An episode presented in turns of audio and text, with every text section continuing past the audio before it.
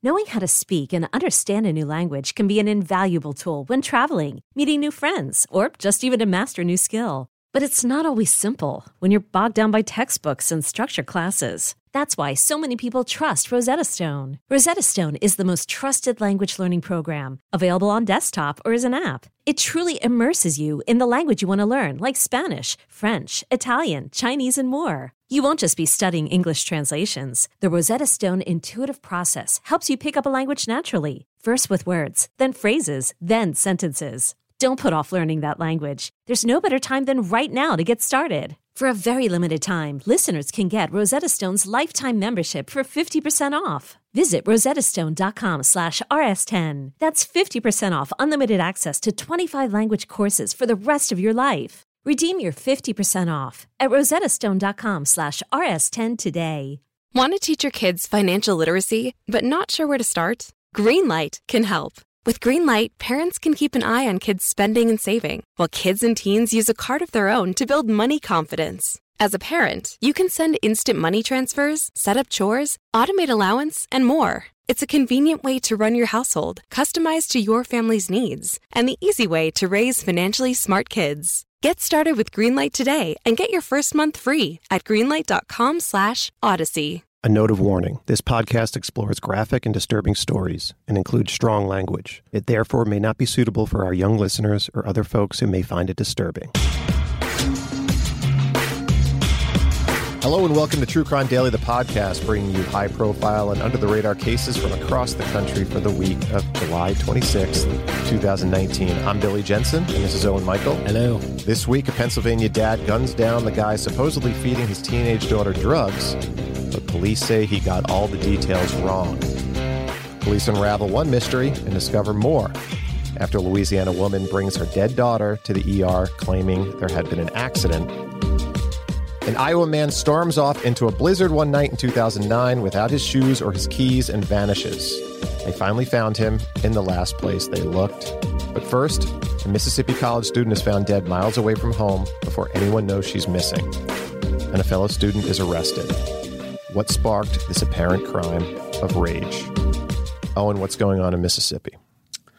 This is what we have this week. We've got Alexandria Ali Kostial. She was a 21-year-old student at the University of Mississippi, a school also known as Ole Miss.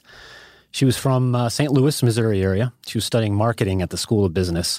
She was in a sorority and in a business fraternity on campus, and she was a founding member and the president of the Ole Miss Golf Club.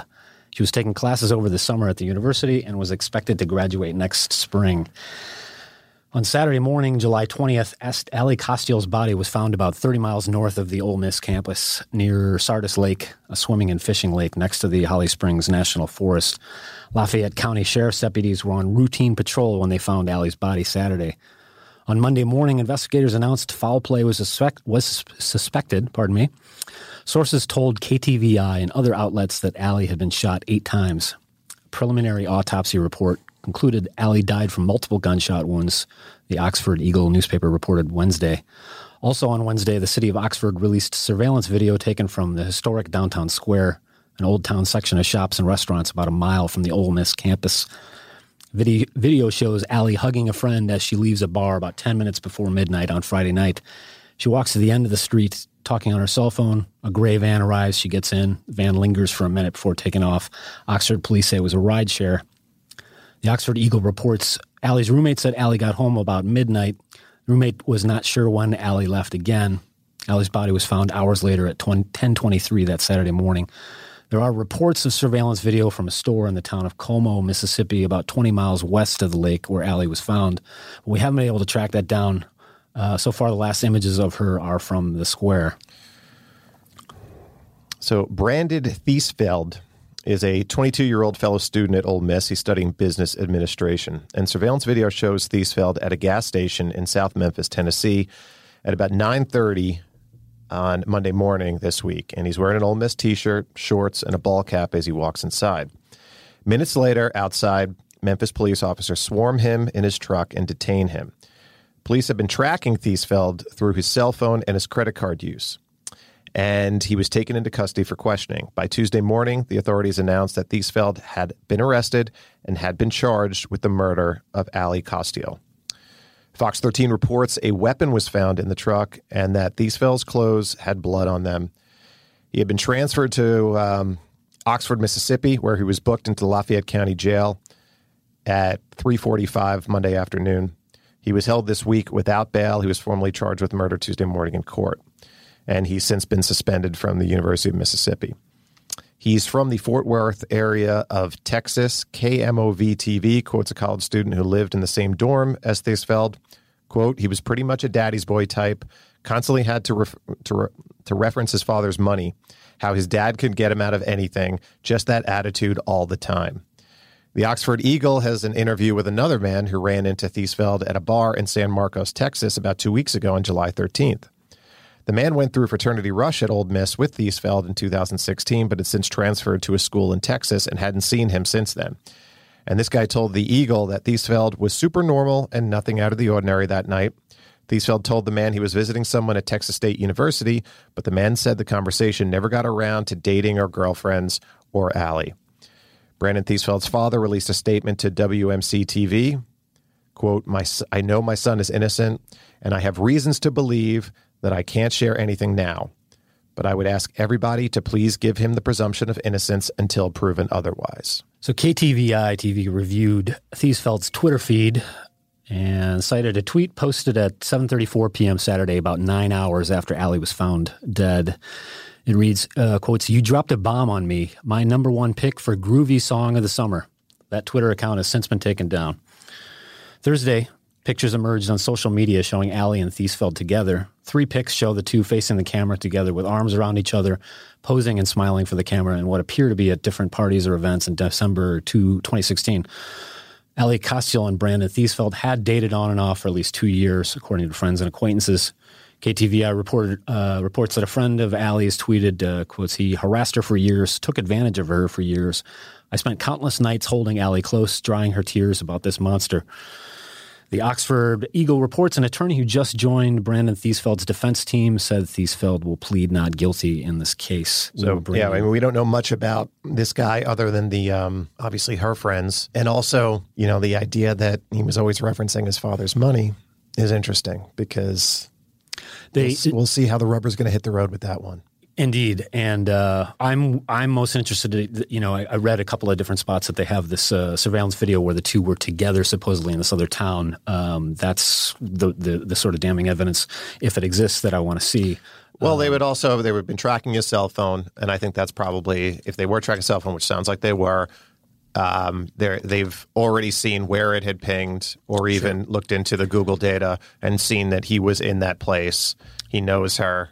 He had a weapon, and he has blood on his clothes. 8 times. He's dead to rights. Eight times is, you know, especially if it seems, you know, it's pure speculation if they were going up there to, you know, go hang out or if you went up there to do the thing pre-planned, all allegedly, obviously. But 8 times is certainly usually indicative of a lot of rage. A lot of rage, yeah. But the other interesting thing is that usually with a crime like this where these people did know each other, they were in a relationship before, mm-hmm. A man using a gun on a woman is not the norm. Right. It's usually hands or a knife. Yeah. Yeah, we'll see. We'll keep you updated as soon as we know more about that case. It's a lot of people talking about that this week. Do you want to take our next case? Yeah, let's go down to Pennsylvania. Beaver Falls, which I believe is where Joe Namath is from. It's a city in Pennsylvania of about 10,000 people located about 40 miles northwest of Pittsburgh. Last Friday, 41-year-old Michael DiBaggio was at his Beaver Falls home when his daughter and his wife were shopping at the local mall. And DiBaggio contacted a 17-year-old high school kid named Darren Jevsak, an acquaintance of his daughter, to ask where he was. And Jevsak replied that I'm at work. He's at a pizzeria in Newcastle, which is a few towns over and north of Beaver Falls. And he was a pizza delivery driver. Now, Newcastle News reports that DiBaggio had been hearing all last week that his daughter, whose age has not been publicly released, and Jevsak were in a relationship. DiBaggio later told police that his daughter had been sneaking out of the house to meet up with Jevsak to smoke pot, use cocaine, and buy drugs from the teen. He had reportedly confronted his daughter on the phone while she was at the mall just prior to him contacting Jevsak. So this is what DiBaggio does. He drives from Beaver Falls to the pizza place in Newcastle, where he saw Darren exit the business out the back door. He later told police he had gone there to talk to the teen, but in the parking lot, he approached the teen, and then he shot Jevsak. A nearby neighbor who witnessed the incident in the parking lot told police she saw DiBaggio shoot Jevsak, who fell to the ground. She said she watched DiBaggio walk closer and then shoot him again. So KDKA-TV reports that the first shot struck Jevsak in the arm. When he fell, the criminal complaint says DiBaggio walked over and shot him in the head, quotes, so that he could put him out of his misery because he looked to be in shock, as he told police. Criminal complaint says DiBaggio shot Jevsak 5 or 6 times. Speaking of rage. Mm-hmm. Quotes, he didn't talk to him, said Newcastle Police Chief Robert Salem. He started shooting as soon as he came out of the place of employment. The witness said the pizza shop owner and another employee came outside while DiBaggio went to his car and appeared to reload his gun. Newcastle News newspaper says the two were talking to DiBaggio as he walked away down the street. DiBaggio then put the gun down on the sidewalk and raised his arms for 2 or 3 minutes before he picked up the gun and walked up back to his car and made a phone call. Newcastle News reports that the pizzeria owner asked DiBaggio why he shot Jevsak, and DiBaggio said the teen had gotten his daughter, quotes, hooked on cocaine, so this is what drug dealers get. First responders found Jevsak on the ground, bleeding and unresponsive. He was transported to a hospital where he was pronounced dead. Police officers arrived sometime around 5:25 p.m. Michael DiBaggio laid down on the ground and was arrested without a struggle. He was being held in Lawrence County Jail, charged with criminal homicide and aggravated assault. Police say DiBaggio has admitted to driving to the location and shooting the teen. The police chief said Darren Jevsak did not sell drugs to DiBaggio's daughter. He said they were in a relationship. They had smoked weed together at a party once, according to the USA Today. The police chief says Darren Jevsak was actually working 2 different jobs. By all accounts, he was a good kid. We don't have any record of him for doing any negative incidents. You know, overprotective dads, you'll do anything to protect your kids. Small town, you hear from somewhere that this is the reason why, whether his daughter was doing drugs or not, we don't know, but this is the reason why that was happening. And then you put 2 and 2 together in your head, you're just filled with all this rage. And then, normally it doesn't come to this, but this yeah, and I mean, I'm wondering too, small town, you tend to get a little bit more maybe, media reports and that kind of thing about the dangers of cocaine and things like that. I'm not familiar with what's going on outside of the suburbs or outside of Pittsburgh, but I don't know whether the kids are using cocaine and drugs or whatever, or that's just, I know when I was in high school, that was a little bit of a panic too, that I thought that and now weed's legal and stuff here. Yeah, I mean, weed's one thing, but coke is. I get the escalation. Anyway, don't take the law into your own hands. Obviously, it's tragic. If you want to confront him, go and confront him. But you don't. It doesn't look like he even talked to him. He just shot him. Again, it seems like a rage incident here. So, but we've got new stories every week. Subscribe to us here on True Crime Daily on YouTube and on Stitcher, iTunes, Spotify, and Google Play. You can check out this story and more of our content on Facebook, Twitter, and, of course, truecrimedaily.com. You can also give us a call at 888-548-9758. You share your comments or questions, and we'll run them here on the air. Add your voice to the conversation. And also the photos that we're showing and that we're talking about that we might reference, you can also see all of those photos at the True Crime Daily Facebook page, which is the largest true crime Facebook page in the world. It's true. Now we're going to go to Louisiana. Jasmine Anderson is a 24-year-old resident of Alexandria, Louisiana, which is about 200 miles northwest of New Orleans. Last Thursday, July 17th, Jasmine Anderson walked into the emergency room of a hospital in Alexandria with her 5-year-old daughter, who was unresponsive. Anderson told ER workers that she and her daughter were in a car wreck, resulting in the little girl's neck injury. She told staff it was a single vehicle crash. Medical personnel concluded that the 5-year-old girl was already dead when her mother brought her in. Finding the circumstances suspicious, they called Alexandria police. The injury, quotes, did not seem consistent with what would occur during a crash, a police report says. Anderson had told staff the little girl's head and neck had struck the front passenger's side window. Police officers attempted to locate the scene of the auto accident, but could not find where it supposedly happened. The next day, officers found the site. Reportedly, it was in a field. Detectives investigated the scene, but Quotes, evidence indicated it was not a vehicle crash as described by Anderson, police said. That same Thursday, an autopsy revealed the little girl, 5-year-old Audrey Lynn Chillette, had died as a result of her neck injury. This week, Jasmine Anderson was located and arrested about 10:15 p.m. Tuesday on a charge of second-degree murder. She was held on $500,000 bond. In April of this year, Jasmine Anderson's 4-year-old son, Christopher Chillette, Audrey Lynn's brother, died. KLB-TV reports the boy's death is now being investigated again after he apparently died in a choking incident involving a bottle cap. Police were called to a residence in Alexandria in April where Anderson told an officer she woke up, went to the bathroom, and noticed the boy on the floor not breathing. She said she hadn't seen the boy for about 45 minutes beforehand. The 4-year-old boy was hospitalized. Police say medical personnel were able to get a pulse, but the boy did die 2 days afterward. Wow. So 3.5 years ago in February 2016, the father of Christopher and Audrey Lynn died. He reportedly hanged himself, according to the USA Today. And Jasmine Anderson and the two children were reportedly in the house when it happened. A source close to the family told the Alexandria Town Talk newspaper that Anderson had tried to drown the two children in a lake near their home in 2017. She had been listed as a missing person leading up to that incident. KLB TV confirms Pineville, Louisiana police responded to at least 2 calls on April 2nd, 2017 about a woman who, quote, seemed unstable. The callers were concerned about the welfare of the 2 small children with her.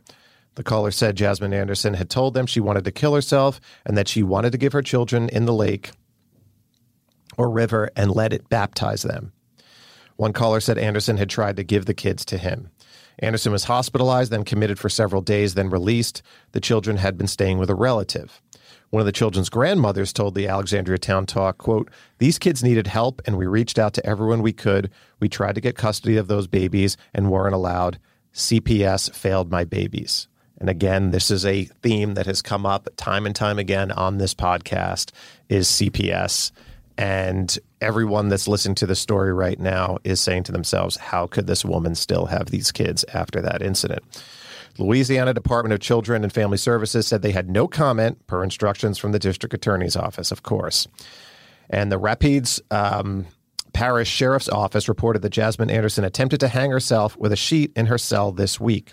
She was being held in isolation and was checked on every 15 minutes and made her attempt 2 minutes after the last check on her. She was reportedly flatlined, according to the sheriff, before she was revived by emergency medics and hospitalized.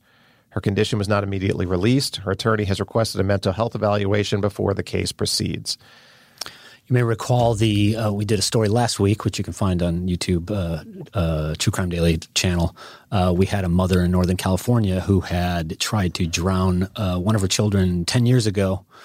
And then last week or 2 weeks ago, succeeded in drowning both of her children in a ditch in Northern California. And again, the children were taken away briefly and then were given back. And there's obviously 2 different states, but it is one of these things. And, you know, it's awful if you're in one of these agencies because you get it right 99 times, but you get it wrong that 100th time. It's pretty high-profile stuff. And it's the hardest thing to do is take a child away from a parent. Especially a mother. And you always hear the stories about how when there is a custody battle, the mother is always going to be deferred to in most cases. But we're seeing a clear pattern here. And even if the mother looks put together in court and is saying all the right things, if there's that history there, particularly of literally trying to kill the kids before, something must be done. Something must be stepped in. And we're seeing these over and over and over again. And it's not like, and even when we were, you know, running the website and things, maybe like 2 years ago or 3 years ago, I don't remember seeing them at this rapid of a pace of these kind of stories. It's happening more and more, it seems like. Yeah, I mean, it wasn't for lack of looking. I mean, we scour national headlines all day long, every day, and that kind of stuff. That's true. There does seem to be a spate, and I wouldn't want to think whether this is copycat stuff or whatever, because some of these things you wouldn't even hear about if you're in different states. Seems to be clearly a mental health issue, but this one in particular is tragic, and the fact that the kids went back. Yeah. So tell us about our next story out of Iowa. Yeah, Owen. In Iowa, Larry Murillo Moncada was a 25-year-old man, and he went missing in 2009. Larry lived with his parents in Council Bluffs, Iowa, just across the Missouri River from Omaha, Nebraska. And Larry worked a shift on Thanksgiving that year and returned home Friday morning, and he worked at a supermarket. He lived with his parents. His mother said Larry appeared kind of disoriented when he got home that day, so she took him to see a doctor who prescribed an antidepressant for him. Larry's mother said he began to hear voices telling him to, quote, eat sugar, and that he was compelled to eat sugar to reduce his racing heartbeat. Later that day, he said someone was following him, his mother told the Daily Nonpareil newspaper. And at 6:15 that Saturday, Larry left the house wearing only pants and a hooded sweatshirt. He wasn't wearing shoes or socks or a proper jacket, and he left his phone, his keys, and his car behind. His parents reported him missing that night. And a Council Bluffs police sergeant said he went missing in the middle of a blizzard. That was the last anyone had seen or heard from Larry. In 2016, the No Frills supermarket closed its doors for good. 3 more years went by. In January of this year, contractors were in the building to remove freezer units, coolers, and shelves from the location. And behind one of the coolers, they found a decomposed body. The body was unrecognizable, but the clothing matched the description of what Larry was wearing when he vanished. Police said the body appeared to have been there for years, and gender, age, and cause of death could not immediately be determined. This week, the Iowa Division of Criminal Investigation positively identified the remains as those of Larry Murillo Moncada. Based on DNA testing from his parents, and investigators ruled his death accidental. So employees who used to work at this store, the No Frills supermarket in Council Bluffs, Iowa, told police that it was common for employees to climb up on top of coolers in the store, which is a storage area, and they took unofficial breaks during their shifts. A former manager of the store said workers came and went out of the store regularly without being noticed. Police believe Larry went to the store the night he left home. He climbed up but fell behind one of the coolers into a space of about 18 inches between the cooler and the wall and got stuck. And it would have been about a 12-foot fall. We're talking about a huge cooler here. It's believed the noise from the compressors would have been loud enough to muffle any calls for help. It's also a holiday weekend. Yeah. It's so loud, there's probably no way anyone heard him, said Council Bluffs Police Sergeant Brandon Danielson, who gave details of the case to the Des Moines Register and other news outlets this week. Danielson is also the officer who was originally assigned to the missing person case in 2009. Larry Murillo Moncada was the first person who came to mind when the body was found in January, Danielson told the Register. Quotes, the mother, she kind of had an idea that he had never left the No Frills, said Sergeant Danielson. Wow. Which is, she had mother's intuition.